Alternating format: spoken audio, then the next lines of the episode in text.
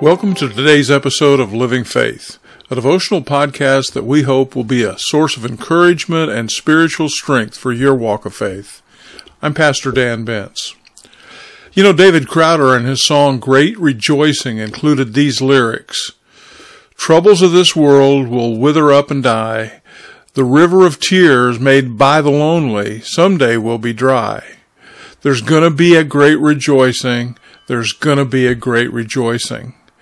You know, one of the great hopes of the Christian life is that things are not always going to be the way they are now.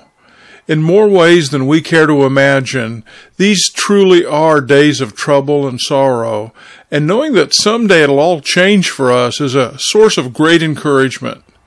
We're hardly the first generation of God's people to live in a struggle against a world that sees no point in the things that we value.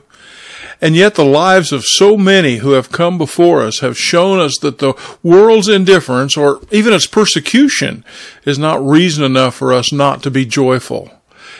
Asaph, a worship leader during the reign of David, seemed to understand that despite troubles and even failure, joy in the Lord is always the right choice. And in Psalm 73 verse 28 he wrote, But as for me, it's good to be near God. I have made the sovereign Lord my refuge. I will tell of all your deeds. You know, if you have a few moments, I would encourage you to read through this wonderful psalm in its entirety and notice that from the beginning, Asaph makes, makes it known that his focus will be on God's goodness. But he's honest with himself and with God in his confession that he's kind of lost grip on this truth. He would say in verse 2 that his feet had almost slipped and that he'd nearly lost his foothold. How would that happen to someone whose life is devoted to worshiping and serving God? Well, he struggled with a sin that many of us know all too well. He became envious. He looked at the wicked and it seemed like in nearly every way they were prospering and God seemed to be doing nothing about it. And so he began to question his faith. Why do I pursue righteousness if it only brings problems? It was his own worship that helped him realize his error and revive his faith. He realized that he made a mistake by seeing only part of the lives of the unrighteous.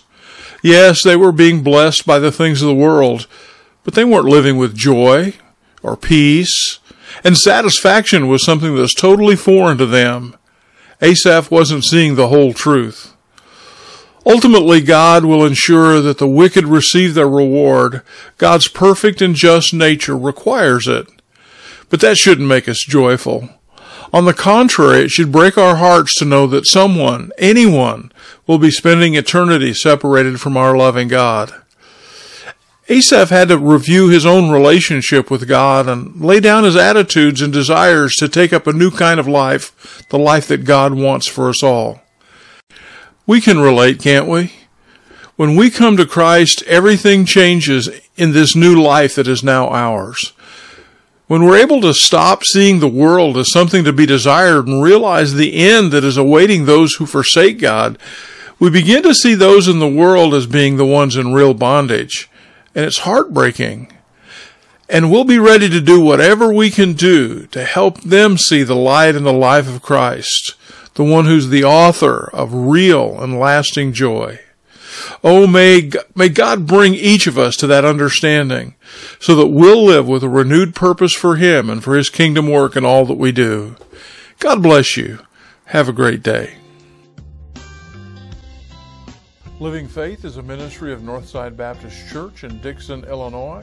For more information, go to northsidedixon.com or check out our mobile church app.